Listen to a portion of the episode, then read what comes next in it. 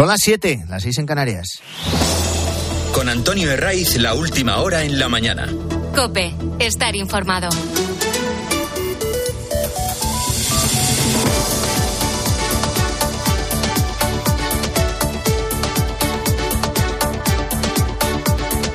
Muy buenos días, la mañana del fin de semana de Cope te sigue despertando en este último sábado de enero.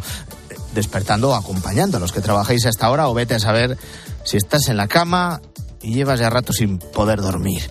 27 de enero que continúa con temperaturas altas, no van a ser de récord como las del jueves, van a bajar un par de grados, pero las máximas siguen muy por encima de la media para un mes de enero. La previsión adelanta que en Almería y Granada van a llegar a los 24 grados, 23 en Murcia y Sevilla. Y si nos alejamos del sur, dos capitales donde habitualmente pega el frío, de verdad, como son Teruel y Guadalajara, van a llegar a los 20 de máxima. ¿Hasta cuándo este tiempo casi primaveral? La respuesta la adelanta Jorge Olcina van a bajar un poco las temperaturas. Estamos hablando de 2-3 grados respecto a lo que hemos registrado, pero lo que es el patrón de tiempo anticiclónico, estabilidad, falta de, movimiento del aire, falta de lluvias y eso sí, el, el, peligro de las nieblas, es un poco lo que nos espera fin de semana y yo diría que toda la semana que viene. Sábado, por tanto, para disfrutar. La noticia hasta ahora sigue en las carreteras francesas los agricultores galos llevan días con movilizaciones que han tenido su punto más complicado este viernes con el colapso prácticamente total de las principales autovías y con la amenaza de entrar con los tractores al mismísimo centro de París. Amenaza que aunque ha perdido algo de fuerza con el anuncio que ha hecho el gobierno francés, pues mantienen porque esas promesas dicen las principales asociaciones agrarias de, Francia, no atienden el conjunto de sus reivindicaciones. Ahora te lo cuento. Los motivos de las eh, protestas te los venimos enumerando, sí, son los mismos, o prácticamente los mismos, eh, que los problemas que arrastran los agricultores españoles. La burocracia inasumible impuesta desde Bruselas, que está asfixiando al campo. La diferencia entre el precio en origen y lo que luego paga el consumidor, lo que cuesta el gasoil agrícola y el precio disparado de los fertilizantes, así podríamos seguir, con problemas que son muy similares a los que sufren los agricultores españoles. Esta vez en Francia, las gentes del campo han llevado sus protestas al extremo.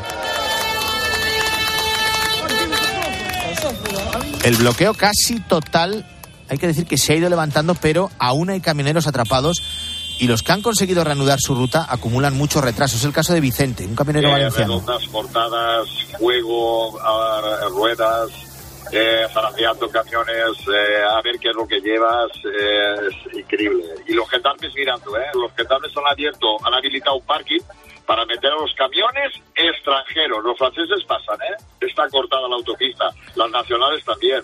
A partir de las 8 vamos a intentar hablar con el responsable de una de las asociaciones de transporte de mercancías, con una pregunta muy clara. ¿Quién se hace cargo de la pérdida del género que destruyen los agricultores franceses? Del vino que derraman, de, las frutas y verduras que tiran al suelo y que, y que ya no sirven para nada después.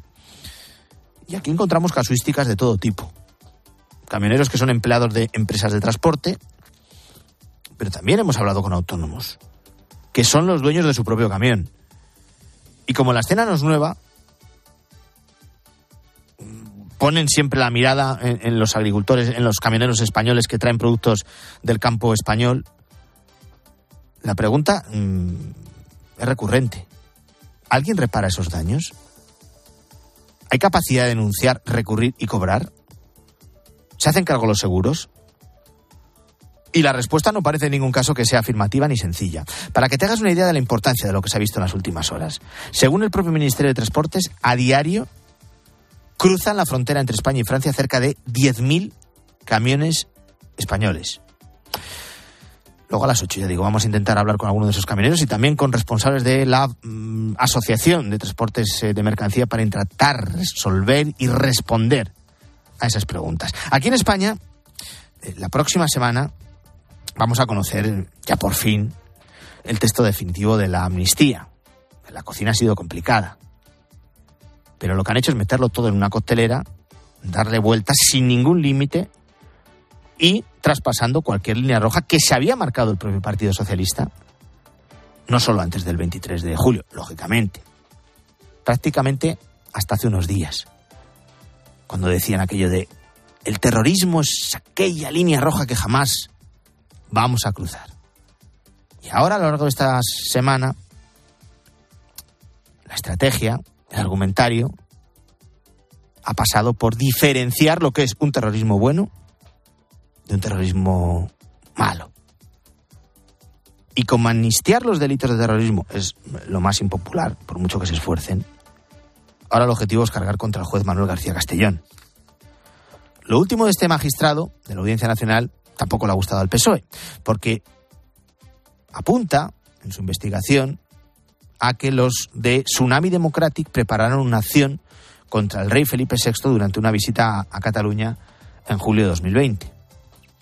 Aquí encontramos varios mensajes en los que uno, de los radicales imputados desliza esta cuestión, mensajes que cruza con un mozo de escuadra infiltrado en esa plataforma. Una vez que el juez sigue dando pasos, porque aquí hay que aclarar que muchas veces los tiempos judiciales no tienen por qué coincidir o acompañar a los tiempos políticos, que es lo que desearían por otro lado desde Moncloa. Pues entonces, ¿qué hace el gobierno? Señalar al juez y el habitual en estas lides es el ministro Félix Bolaños.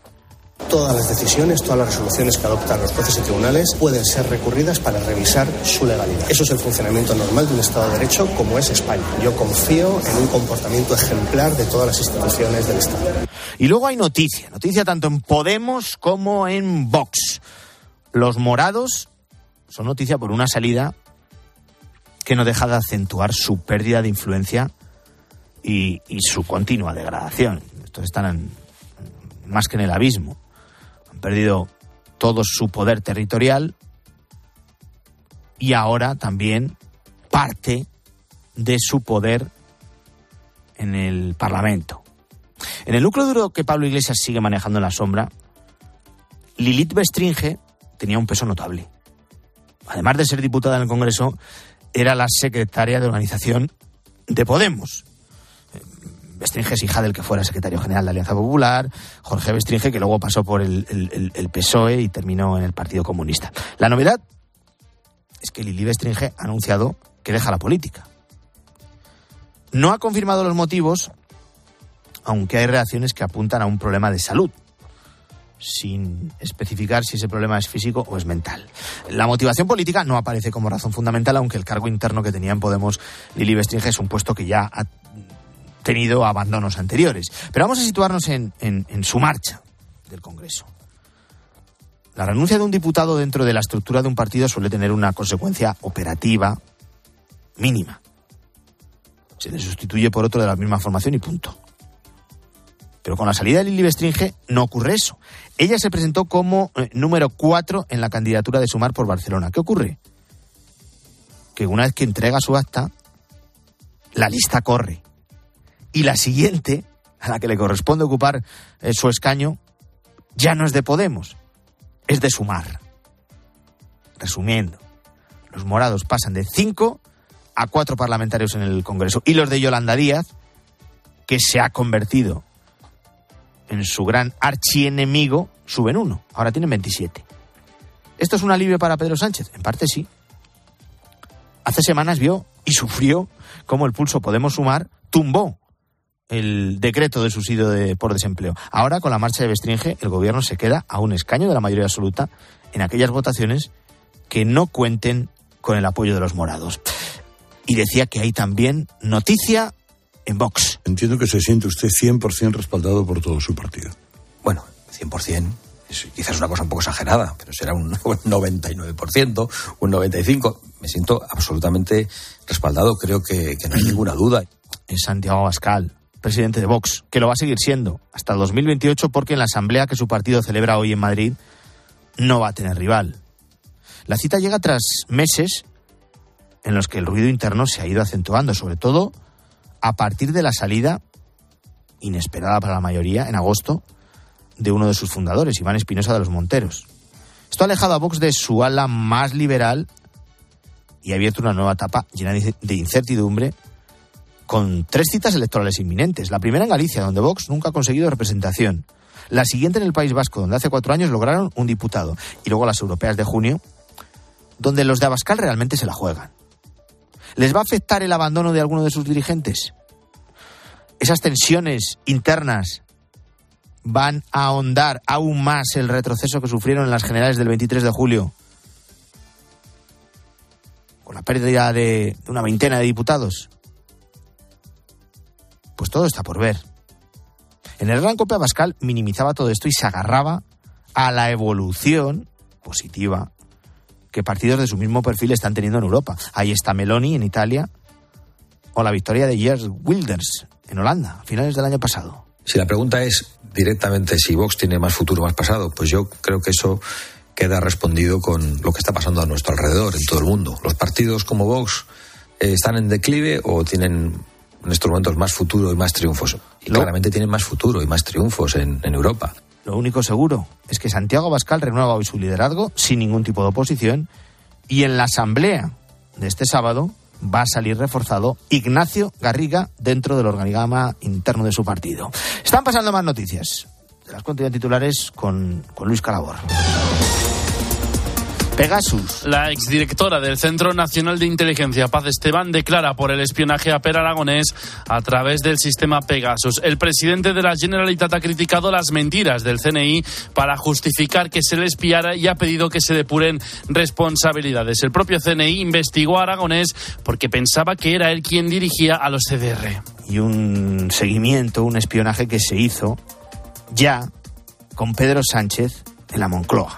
Encuesta de población activa. En 2023 se crearon 783.000 empleos en España y superamos los 21 millones de trabajadores. La tasa del paro está en el 11,7%, la más baja en 16 años. Son los datos de la EPA, la encuesta de población activa, que también nos dejan dos malas noticias, ya que se mantiene la elevada tasa de desempleo juvenil y el número de hogares en el que todos sus miembros están en paro. Relevo en UPN. El presidente de Unión del Pueblo Navarro, Javier Esparza, anuncia que no seguirá al frente del partido después del Congreso del 28 de abril. Pondrá fin a más de ocho años al frente de UPN. Pide a su sucesor tener paciencia ante el socialismo actual. Sin oposición. El Tribunal Supremo de Justicia de Venezuela ratifica la inhabilitación por 15 años de la opositora María Corina Machado. No podrá presentar una candidatura contra el régimen de Maduro en ese periodo. Machado insiste en que esta inhabilitación es ilegal. Son las 7 y 13, 6 y 13 en Canarias. Seguimos.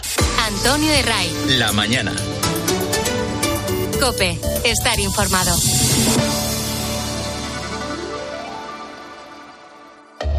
Está todo el banquillo del Madrid, Paco, en pie. Ancelotti, Chendo, Jopis, el preparador de portero, protestando en el cuarto árbitro.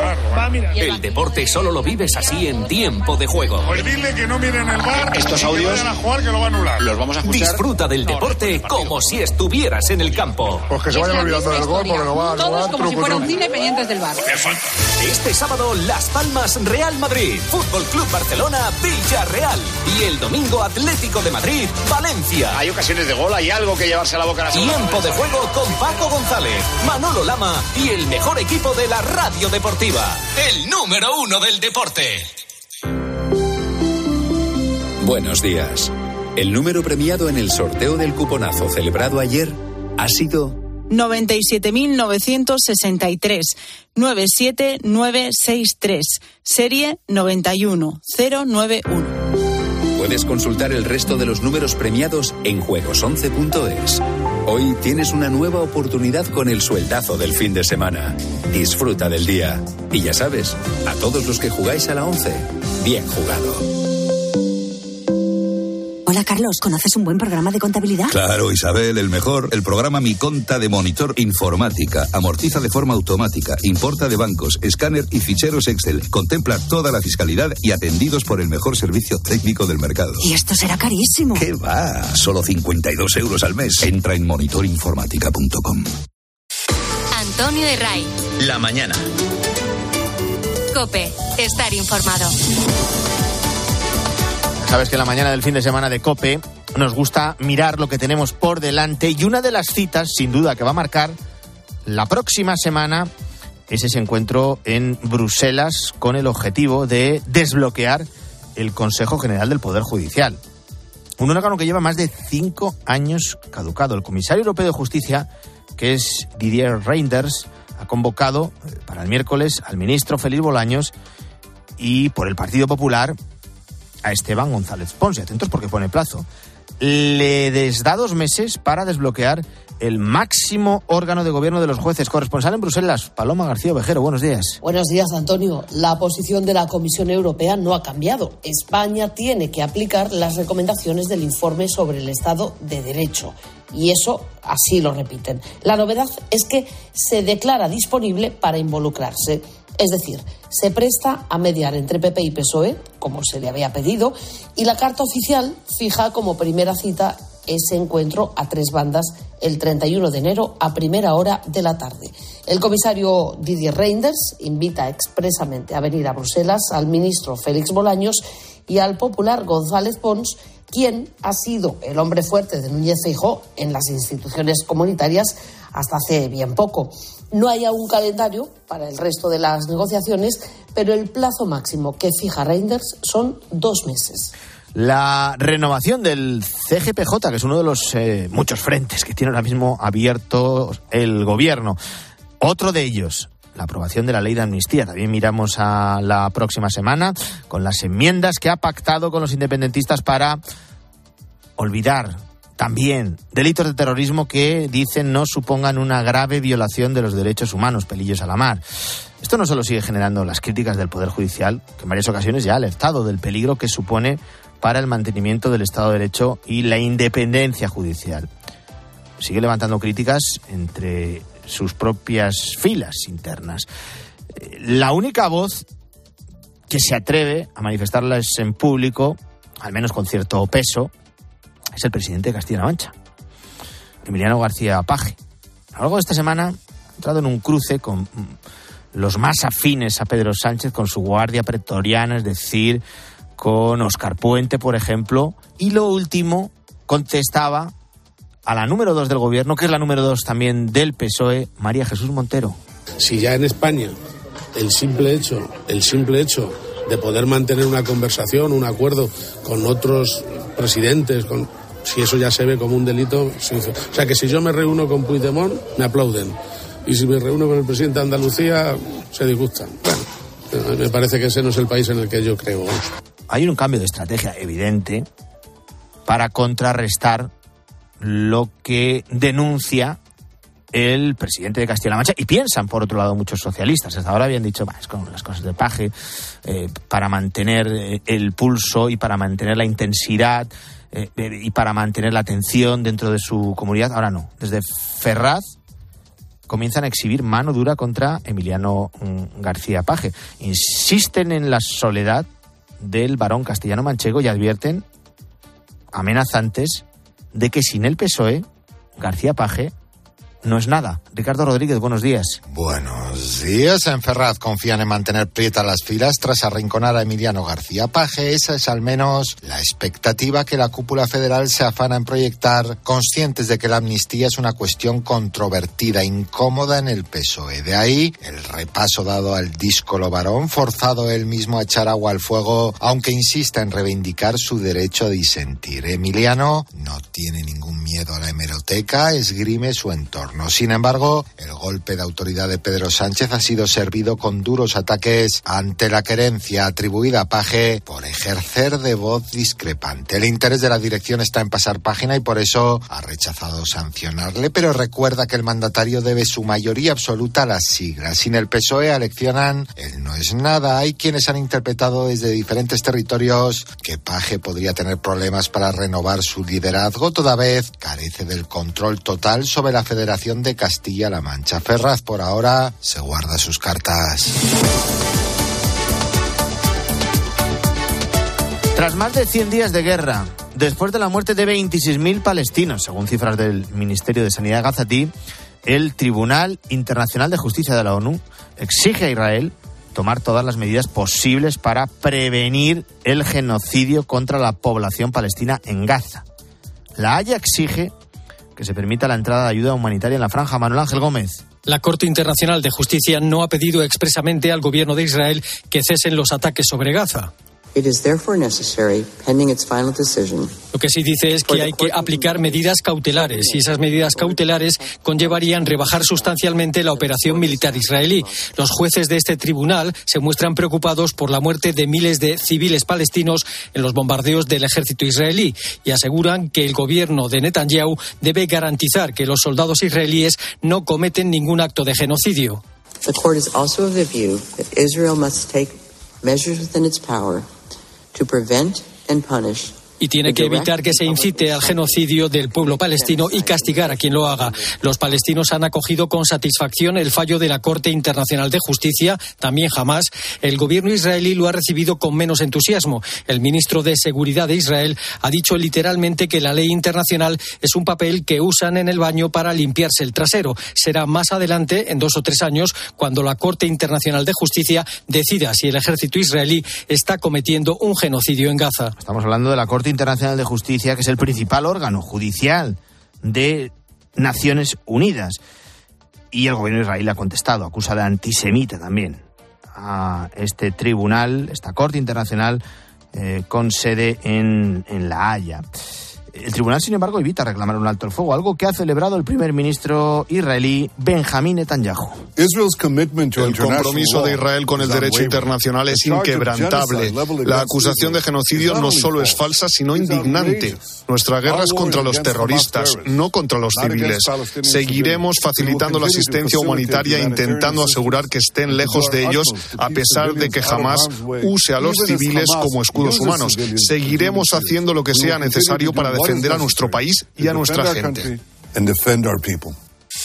Antonio de Ray. La mañana. Cope. Estar informado.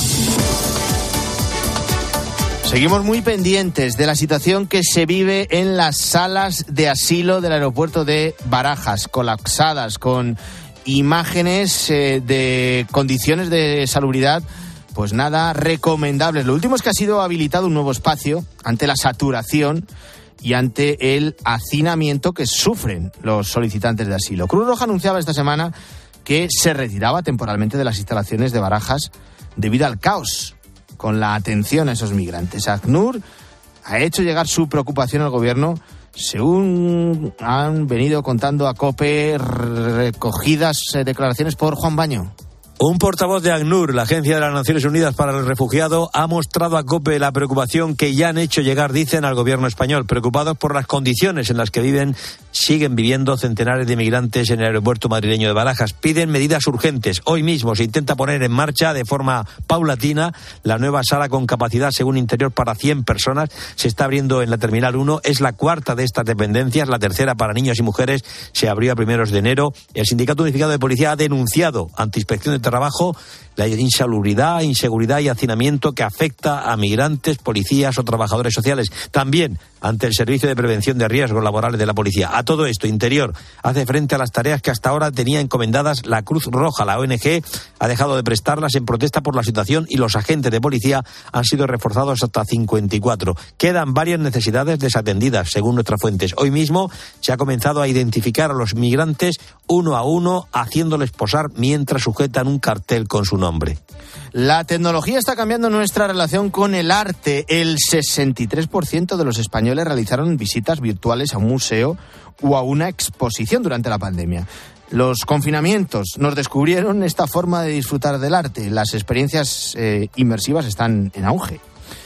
La de Van Gogh, por ejemplo, lleva vendidas 5 millones de entradas en todo el mundo y el espacio en Madrid dedicado a esta actividad superó el millón en un año, Sefi García. Los canales digitales han democratizado el arte, lo han puesto al alcance de todos. Las exposiciones inmersivas nos ofrecen la posibilidad de meternos literalmente en la obra. Nos aportan más información, más experiencia y han cambiado no solo nuestra mirada, también nuestro papel como espectadores. David Llorente Sanz es investigador y profesor en la Complutense. De un observador pasivo a un participante activo en la creación de significado. Creo que estas tecnologías permiten interactuar con las obras de arte arte de formas nuevas y emocionantes. Pero puede existir una sobreestimulación donde puede distraer el arte en sí. Aunque tienen sus detractores, como Ana. Me parece que, bueno, que al final, pues sí, es un, un extra añadido y una adaptación a los tiempos que corren, pero nunca será lo mismo que ver la obra en persona. Con sus pros y sus contras sigue creciendo su aceptación. El Prado, por ejemplo, registró el pasado año cuatro millones y medio de seguidores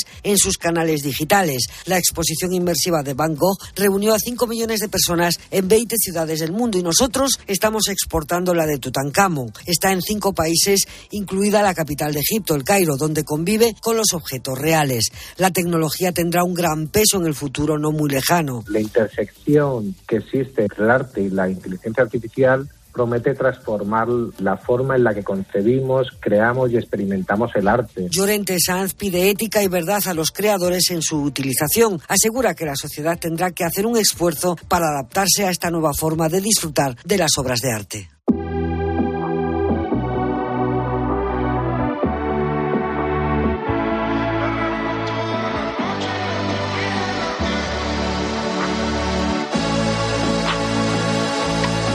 Club con el combo, rápido, lejos. No es que me entusiasme, a mí especialmente, este Quevedo, que lógicamente no me estoy refiriendo al gran escritor español del siglo de oro, es un cantante que lo está petando y que ha decidido retirarse al menos temporalmente de la música. Asegura que ya ha hecho lo que tenía que hacer en el plano musical y que necesita unas vacaciones. Lo ha anunciado a través de un vídeo en directo a través de sus redes sociales. Tenía que hacer lo que tenía que hacer, ahora lo he terminado y me toca me toca darme unas vacaciones, gente. Y con este directo, pues nada, quería como despedirme de ustedes, darles las gracias por todo lo que han hecho este año conmigo y se los agradezco, de verdad. que descanse este Quevedo, que es el músico que más discos ha vendido en España en todo 2023, que ha sido número uno en varios países y que ha recibido premios como el Latin Grammy a la mejor canción urbana por su sesión con Bizarrap, esto que está sonando ahora.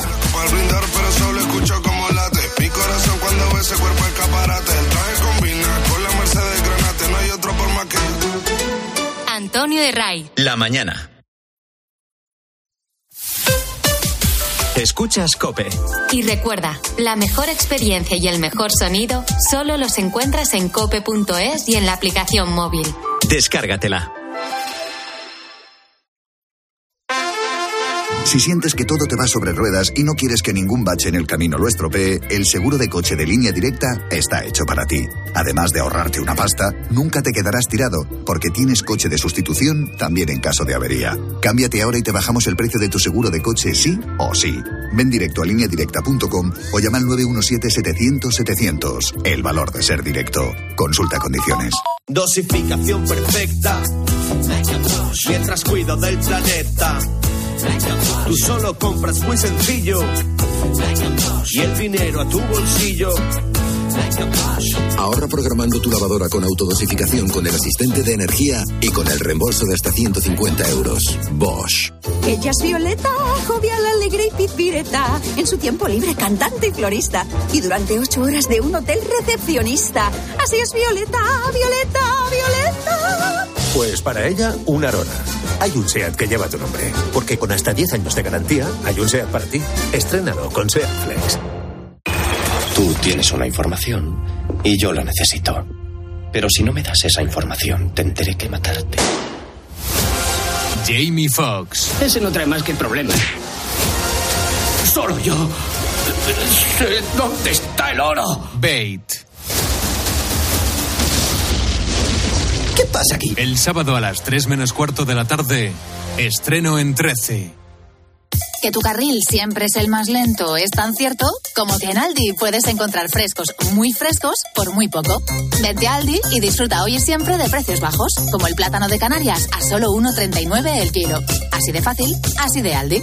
Prepárate para disfrutar de un hogar súper renovado cambiando tu suelo, tus puertas, actualizando el baño o mejorando la calefacción y sumando confort en toda la casa con las super ofertas del Leroy Merlin. Ahorra con descuentos de hasta el 35%, solo hasta el 1 de febrero. Aprovecha nuestras super ofertas comprando en Leroy.es, en la app en el 910 49 99 99 o en tu tienda Leroy Merlin. Los goles de tu equipo solo se viven así en tiempo de juego. Vamos a ver si aparece el Atlético Aviación. Richard Griezmann. Por campos en Messi!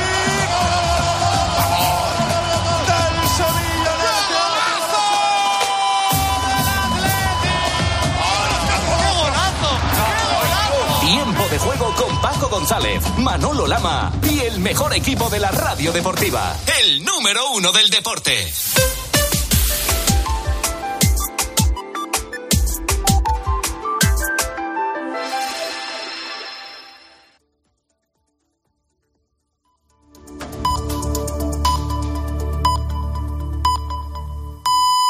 Son las siete y media, las seis y media en Canarias.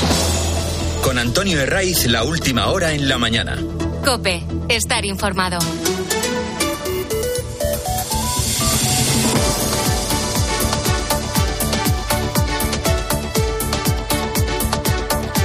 ¿Qué tal? Muy buenos días. Aquí seguimos en la mañana del fin de semana de Cope, un sábado que viene marcado por las protestas de los agricultores en Francia que van levantando su intensidad, pero que siguen generando muchísimos problemas en las carreteras y eso lo saben bien los camioneros que se han quedado bloqueados y que sufren todavía importantes retrasos en sus rutas. Seguida te actualizo todo lo que está pasando, pero antes quiero hablarte de una noticia, sin duda alguna, esperanzadora.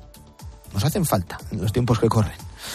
Eh, noticias esperanzadoras. Y el protagonista, en este caso, se llama Aysam Dan.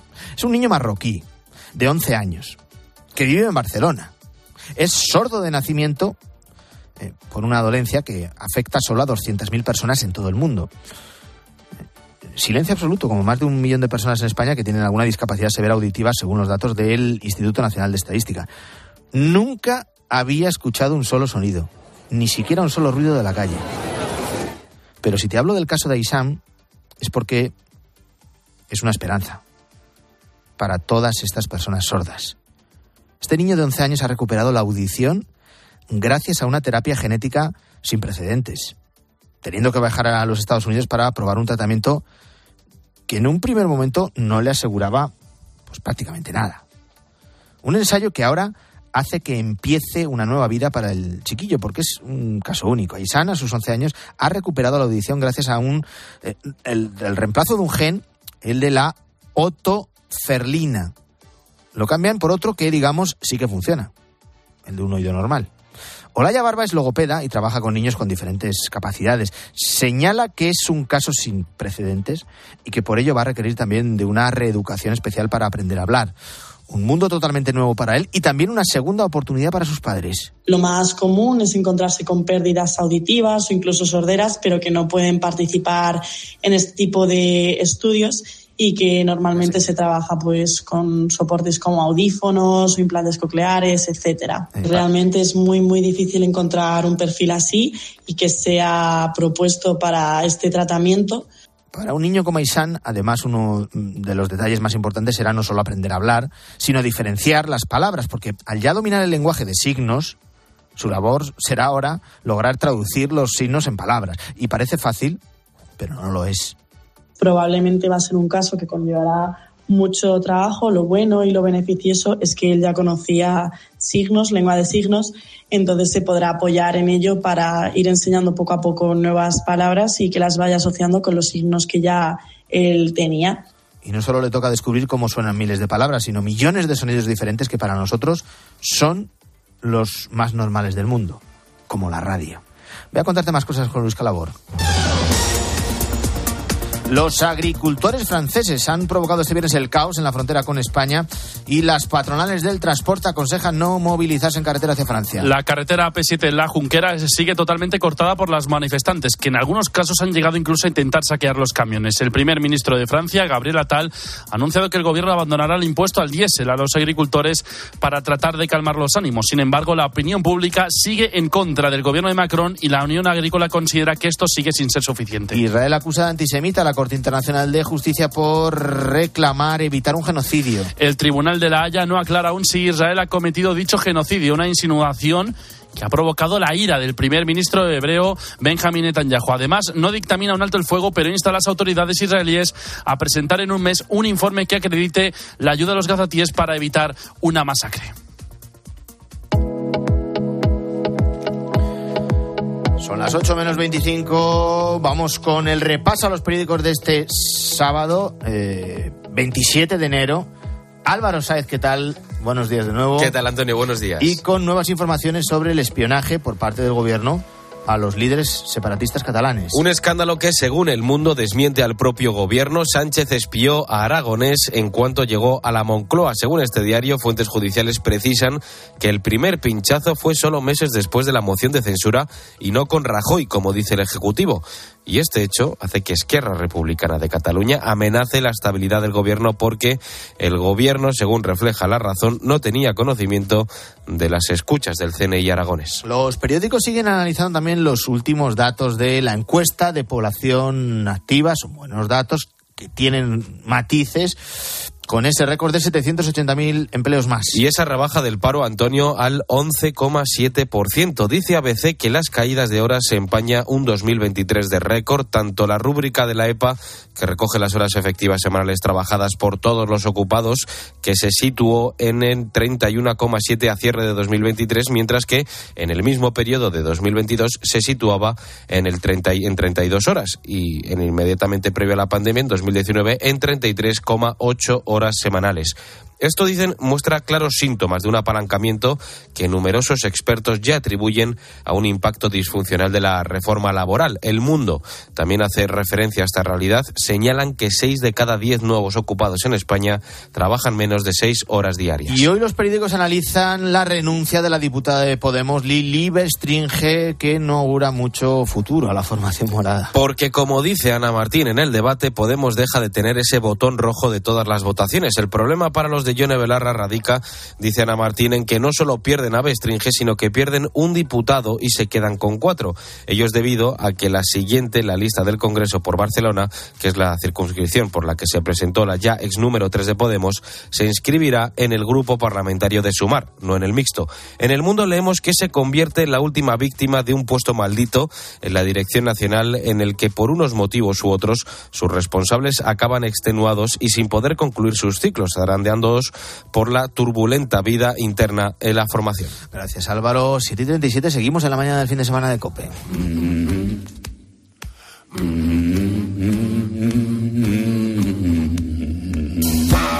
Esta semana ha comenzado la negociación de una de las medidas estrella del gobierno de coalición. Hablamos de la reducción de la jornada laboral, es decir, trabajar menos cobrando lo mismo. Decimos negociación por decir algo porque la vicepresidenta de Trabajo, Yolanda Díaz, ha dejado claro que el cambio llegará, llegará a las empresas con o sin apoyo de la patronal. Esto lo hemos visto en las últimas subidas, por ejemplo, del salario mínimo.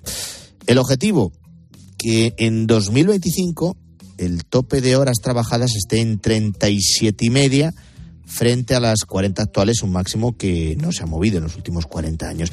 La patronal insiste en que hay que mirar por sectores y tamaño de empresas y, los economistas recelan. Marta Ruiz, buenos días. Muy buenos días, Antonio. Recelan de su eficacia porque España es un país que está a la cola de Europa en productividad. Sí, de hecho son las economías más productivas las que tienen jornadas laborales más reducidas, precisamente por eso, porque son capaces de producir más en menos tiempo con los mismos recursos. Eh, como dices, ese objetivo eh, de fijar por ley eh, la jornada laboral máxima de 37 horas y media está estipulada para el 2025, pero ya este año se aplicaría una reducción de 40 a 38 horas y media. Hay que decir, Antonio, que eso prácticamente no se notaría porque la media ahora mismo de horas trabajadas está en 38 y media, según datos del Instituto Nacional de Estadística.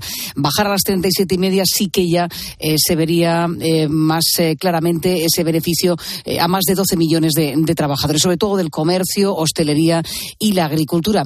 como dices, esta semana arrancaba esa negociación entre trabajo y agentes sociales, pero a partir de ahora patronal y sindicatos van a continuar los contactos para ir bajando al detalle ¿no? de esta medida. Los empresarios aseguran eh, que va a suponer esta imposición eh, una subida de costes eh, encubierta y que esto no va a favorecer el empleo. ¿Es viable? ¿No lo es? ¿Pros? ¿Contras? Se lo voy a preguntar a José Emilio Bosca, que es catedrático de la Universidad de Valencia e investigador de FEDEA, la Fundación de Estudios de Economía Aplicada. Profesor, ¿qué tal? Muy buenos días. Hola, buenos días. Encantado de estar con vosotros. Igualmente, ¿es posible trabajar menos, cobrando lo mismo? Si hablamos de un país como el nuestro, como España, con endémicos problemas de productividad? Bueno, eh, aparentemente trabajar menos es posible porque esto se puede regular por ley, si es un poco lo que quiere hacer el gobierno.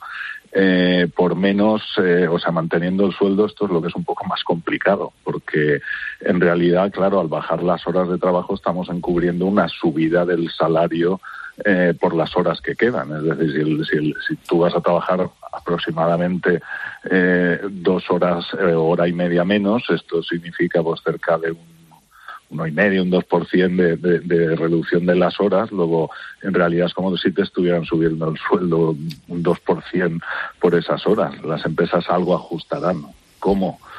Eh, bueno, pues depende del tamaño de la empresa, del sector, de muchos condicionantes de su poder de mercado, etcétera, etcétera.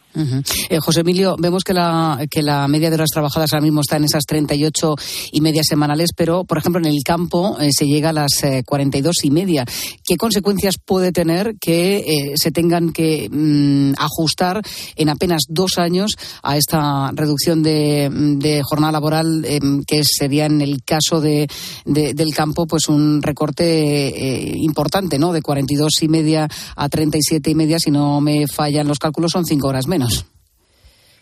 Sí, sí, es un, efecto muy grande. Entonces, bueno, depende de, eh, depende de las empresas. Claro, cuando estamos hablando de un sector que tiene estas horas, que va a bajar, eh, bueno, pues en este caso aproximadamente un 6, un 7, un 8%, no tengo el cálculo ahora en la cabeza en el sector agrícola, eh, me temo que muchas empresas que tienen que mantener el sueldo algo harán y algo harán puede ser eh, sumergir de alguna forma el trabajo. Es verdad que el Ministerio está, eh, digamos, hablando de, de, incrementar los controles y evidentemente esto es algo ilegal. Y bueno, hay otras formas también. Estamos viendo que uno de los efectos de la reforma laboral, por ejemplo, es que estamos viendo cada vez más, más eh, contratos a tiempo fijos, discontinuos, de tiempo parcial, etcétera, es muy factible a lo mejor que pues haya una partición de los contratos eh, de manera que la empresa pueda tener alguna flexibilidad que, que, que le impide un contrato fijo, eh, en el sector agrario no es que haya muchos, pero que le impide un contrato fijo de las horas que estipule legalmente. Entonces, me temo que algo se sumergerá seguro en, la economía y que en muchas empresas, pues el empresario optará por decir, bueno, pago lo mismo, tenéis que rendir lo mismo. ¿A costa de qué será esto? Si de camuflar horas extraordinarias o camuflar otras cosas, esto bueno está por ver, depende mucho de pues eso del sector, la actividad, el tamaño de la empresa, la fuerza sindical en la misma, etcétera, etcétera. Aquí los que nos estén escuchando ahora, pues eh, trasladarán su propia casuística, su propio caso personal a, a esta propuesta pero mm, mm, escuchándote, profesor, nos da la sensación de que eh, lo que tratan eh, desde el gobierno es empezar la casa por el tejado, eh, porque, claro, aquí lo que habría que perseguir o aquí lo que habría que trabajar es por atajar nuestro problema de productividad. ¿Esto cómo lo hacemos? ¿Qué es lo que falla? Claro, mire, estamos incumpliendo dos, dos principios básicos que están muy establecidos. Uno, lo decía Marta anteriormente, es que en general la causalidad es al revés. Cuanto más productivo eres, menos horas puedes trabajar. Eh, si tú intentas reducir la jornada siendo menos productivo, te haces todavía menos competitivo con, con otros países, porque eso es un aumento de costes encubiertos. Todo el mundo lo entiende. Si cobras lo mismo y trabajas menos horas, tu salario, el coste hora para la empresa eh, cae. Entonces, estamos incumpliendo un principio básico que es que dejar que endógenamente se adapten las horas. Y estamos incumpliendo otro que es muy razonable y que la patronal está expresando. Estas cosas es mejor negociarlas entre patronal y sindicatos, porque y es mejor mm, eh, negociarlas cuanto más desagregadamente mejor, porque es mejor tener en cuenta no es lo mismo el sector financiero, grandes bancos, grandes corporaciones, que como hablábamos antes, eh, el sector agrícola o el sector servicios. No es lo mismo eh, una cadena de, no sé, de hamburgueserías que tiene mil tiendas en España que un bar que hay en la esquina de nuestro barrio que tiene tres trabajadores. Tal, piense, por ejemplo, en ese bar si tiene tres trabajadores con el salario mínimo. Les han subido los costes cinco puntos del salario mínimo, más ahora eh, si cumplen la legalidad, otros dos o tres puntos o cuatro en, los próximos dos o tres años, al bajar de 40 a 37 y medio, claro, esto es una, una gran subida de costes. Y el problema de verdad es la productividad. La productividad solo se achaca con medidas de medio eh, y largo plazo, es decir, eh, pues eh, mejorando el capital humano, mejorando la inversión en I+D, mejorando la implantación tecnológica, haciendo reformas estructurales, pues una reforma fiscal razonable que prime digamos la eficiencia en la producción y no solo aspectos redistributivos bueno, y otras muchas medidas, ¿vale? Entonces, claro, esta es la dificultad. Estamos intentando hacer atajos que a medio y largo plazo no acaban funcionando. Pues es sin duda una medida populista, pero que no afronta de frente el gran problema de España del mercado laboral, o uno de los grandes problemas, que es la productividad. Lo hemos analizado con José Emilio Bosca, que es catedrático de la Universidad de Valencia e investigador de FEDEA, la Fundación de Estudios de Economía Aplicada. Gracias por estar en la mañana del fin de semana de COPE. Un abrazo. Un abrazo, muchas gracias a vosotros. Bueno, pues una cuestión, Marta, de la que vamos a seguir hablando porque eh, ahí está esa propuesta, una de las medidas estrella, una más, que ya veremos cómo eh, la van aplicando y, los pasos que van dando, que como ya hemos eh, comentado y hemos analizado, no va a ser fácil. Efectivamente, lo que tenemos claro es que aplicarse se va a aplicar. Antonio, lo que no sabemos es las consecuencias que va a tener para nuestra economía. Que tengas buen fin de semana, Marta. gracias. Adiós. En Twitter en cope y en facebook.com barra. En CaixaBank estamos presentes en más de 2.200 municipios y contamos con ofimóviles en 783 poblaciones y más de 1.600 gestores senior para que nadie se quede atrás. Porque estamos comprometidos con la inclusión financiera y queremos estar cerca de las personas para todo lo que importa. CaixaBank, tú y yo, nosotros. Cuando buscas, no siempre encuentras. Pero en la semana del deporte del corte inglés, siempre encuentras lo que buscas. Hasta el 50% de descuento en marcas como Nike, Adidas, Puma, Six Boomerang, Under Armour, Quicksilver, New Balance, Vans, Mountain Pro, Columbia y Roxy. Del 25 al 31 de enero, semana del deporte del corte inglés. En tienda web y app.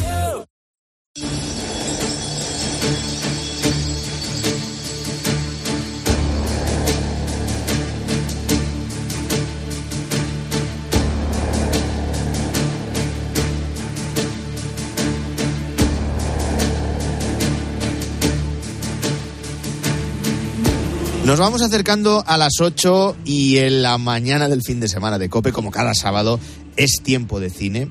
Estamos en la semana en la que hemos conocido las nominaciones para los Oscar, por lo que nos toca más de cerca, ya sabes, dos para La Sociedad de la Nieve, de Bayona, eh, la de Mejor Película Internacional, eh, más que esperada por otro lado, y luego eh, Robot Dreams de Pablo Berger, que opta al Oscar de Mejor Película de Animación voy a saludar a Jerónimo José Martín, antes sí que es el que sabe de esto. Jero, ¿qué tal? Buenos días. Buenos días. No, no, buenas noticias para el cine español, desde luego. Cuando llegue el momento hablaremos de las opciones, pero si nos detenemos en las nominaciones no ha habido sorpresas. No, bueno, españolas ha habido sorpresas desagradables, que nuestra que no esté Letra Garwick y Margot Robbie eh, nominadas por Barbie es, vamos demencial, clama al cielo y en parte la culpa la tiene una película de la que hablaremos hoy. De la que hablaremos ahora, que es Pobres Criaturas. Pero antes vamos con algo más interesante, o al menos para ti, una nueva entrega de la saga de los Tres Mosqueteros, la novela de Alejandro Dumas, y es mejor de lo que habíamos visto hasta ahora. Los Tres Mosqueteros, Milady. Todo lo que he hecho y lo que voy a hacer es por la gloria de Francia. Si no desean mi paz, veremos si prefieren mi guerra. Mosqueteros, estáis destinados a morir. Os llevaré a la muerte. Bueno, la primera parte se, centró en D'Artagnan, el novato. Ahora se centra en la antagonista porque es la malvadísima Milady de Winter, que la interpreta Eva Green. Eh, están todos ahí, Vincent Cassel, Roman Duris, Luis Garrel, todos los grandes del cine francés, eh, dirigidos por Martin Boulon, que hizo una comedieta, Papá y Mamá e Eiffel, y aquí hace una versión de, de Alejandro Dumas moderna en un sentido, porque es bastante, digamos, eh, eh, intimista, muy de conflicto íntimo de los personajes, pero a la vez con mucha aventura, mucho humor, al estilo de las viejas películas de Jean-Paul Belmondo, como Gracias y Desgracias de un casado del año 2 de Jean-Paul Rappenot, el que hizo el Cirano de Depardieu, eh, con mucha acción, bien llevada, un poco caótica a veces porque se preocupa de que cada uno de los mosqueteros tenga su drama personal, todos con entidad y esta vez con un tratamiento de la religión católica mucho más interesante y más profundo que en el de la primera. Sigue siendo un folletín, sigue habiendo cosas de estas poco contadas, te lías un poco, pero está bastante bien. Me ha gustado, me muy entretenida y es probablemente la mejor opción de este fin de semana para el gran público. Y por eso hemos empezado por ella. Película amable la siguiente, dirigida por Terry Lone.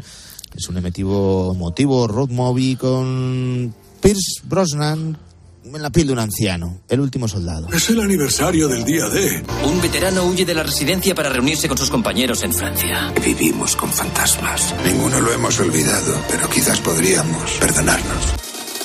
Bueno, esta es la clave. Eh, podíamos perdonarnos junto con lo que estamos escuchando, que es el Amazing Grace en versión de gaita. Eso es una estrella más ya por ponerla en su banda sonora.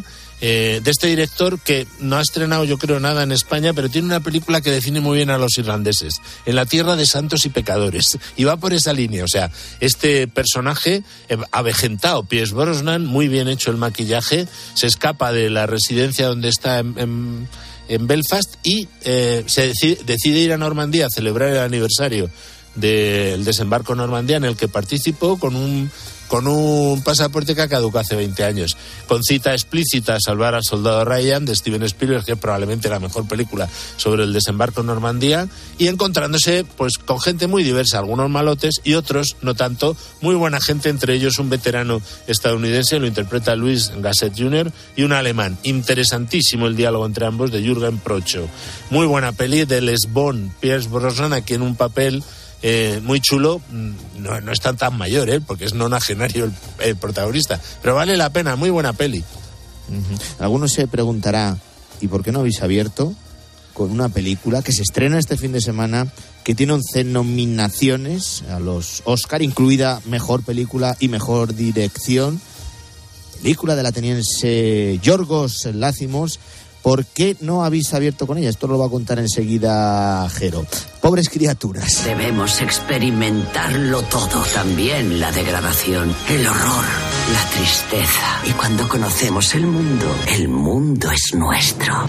Sencillo, no hemos abierto con ella porque no te ha gustado nada, Jero. No, no me ha gustado nada. Bueno, me ha gustado por fuera, por dentro es demencial, en mi opinión, y es la anti-Barbie. O sea, Barbie, a pesar de las apariencias y los que digan algunos, tiene una, una visión antropológica de las relaciones eh, varón-mujer espléndida, muy complementaria cristiana en realidad, eh, lo ha dicho la propia Greta Garwick, y esto es todo lo contrario, es el fatalismo total de una visión feminista radical en la que ella se desarrolla, se empodera incluso prostituyéndose, de modo que la película a ratos es pornográfica. ¿Qué pasa? Que por fuera tiene una factura fascinante de cuento gótico, sórdido, tremendo, de una chica que le ha implantado una especie de doctor Frankenstein, que lo interpreta Willem Dafoe, a Emma Stone, que es ella. Y le ha, implantado un, un, cerebro de bebé que va creciendo poco a poco sin ninguna referencia moral. Y que va como descubriendo que que las mujeres se van a empoderar usando su cuerpo, prostituyéndose, haciendo lo que les mm, pete en, cada momento. Es un tono malsano.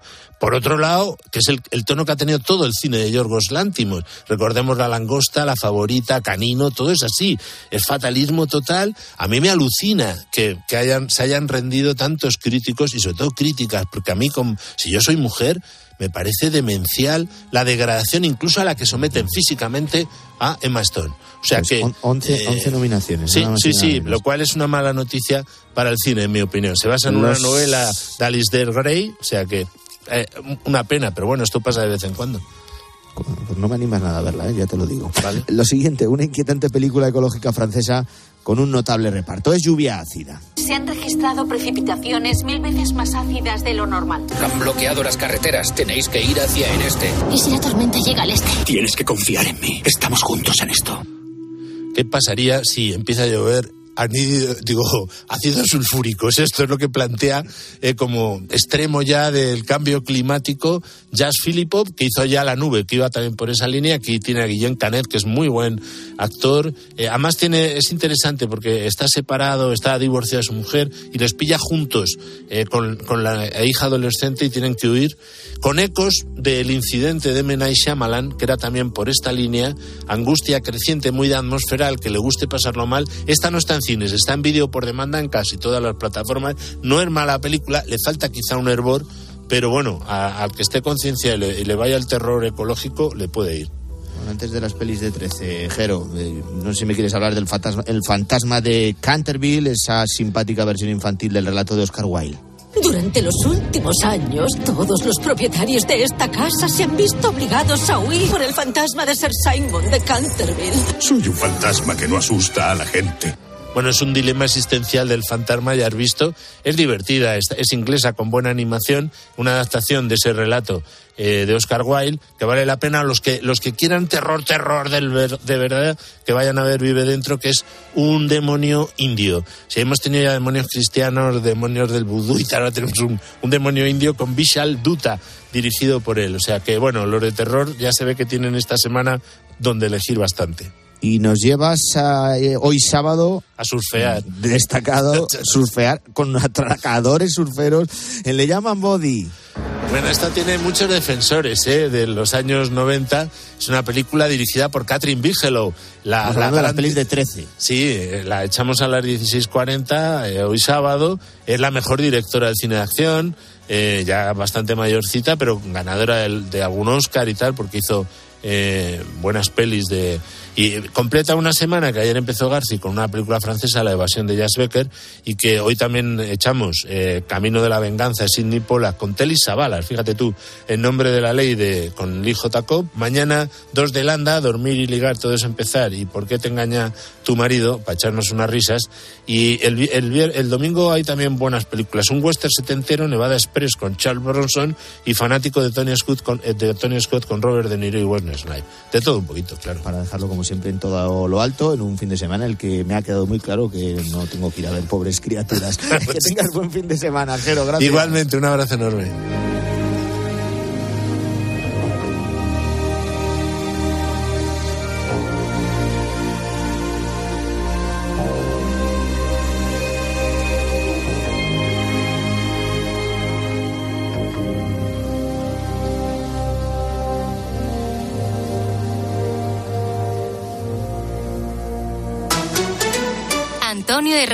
La mañana. Escuchas Cope. Y recuerda, la mejor experiencia y el mejor sonido solo los encuentras en cope.es y en la aplicación móvil. Descárgatela. Si mientras estás disfrutando en una playa de río tu cabeza está en España pensando si van a entrar en tu casa, te interesa el seguro de hogar de línea directa, que es tan completo que además de ahorrarte una pasta, incluye cobertura por ocupación ilegal y se encarga de todo lo importante en caso de que ocupen tu vivienda, para que siempre estés tranquilo. Cámbiate y te bajamos el precio de tu seguro de hogar, sí o sí. Ven directo a lineadirecta.com o llama al 917-700-700. El valor de ser directo. Si elegir es ahorrar for you, ahorra eligiendo segunda unidad al 70% de descuento en más de 2.000 productos, como en los Activia cremosos de 120 gramos pack de 4. Comprando dos te ahorras el 70% en la segunda unidad. Hasta el 12 de febrero en Carrefour, Carrefour Market y Carrefour.es. Carrefour, aquí poder elegir es poder ahorrar.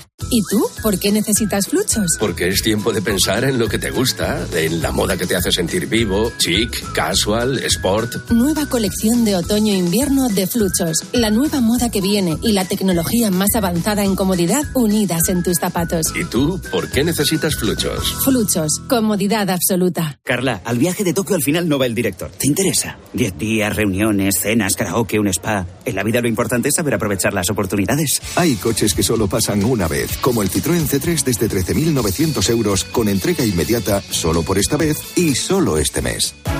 Citroën.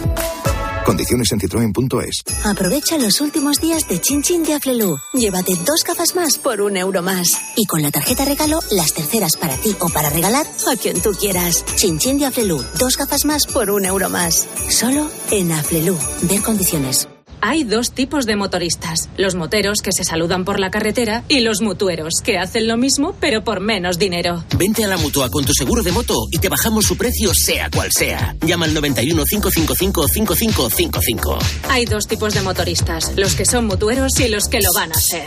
Condiciones en mutua.es. En tiempos de cambio no solo importa saber lo que pasa a tu alrededor. ¿Cuántas personas crees que mueren en España al año porque se infectan de una bacteria y los tratamientos no funcionan? Lo que se llama la resistencia bacteriana. Sino también cómo te afecta. ¿Cómo te afecta? ¿Qué es una superbacteria? Bueno, se llama así. Esas bacterias que han desarrollado una resistencia a un gran abanico de antibióticos. Posiblemente no a todos, pero a muchos de los que se tratan. De lunes a viernes de 4 a 7, Pilar Cisneros y Fernando de Aro te ofrecen todas las claves en la tarde de Cope.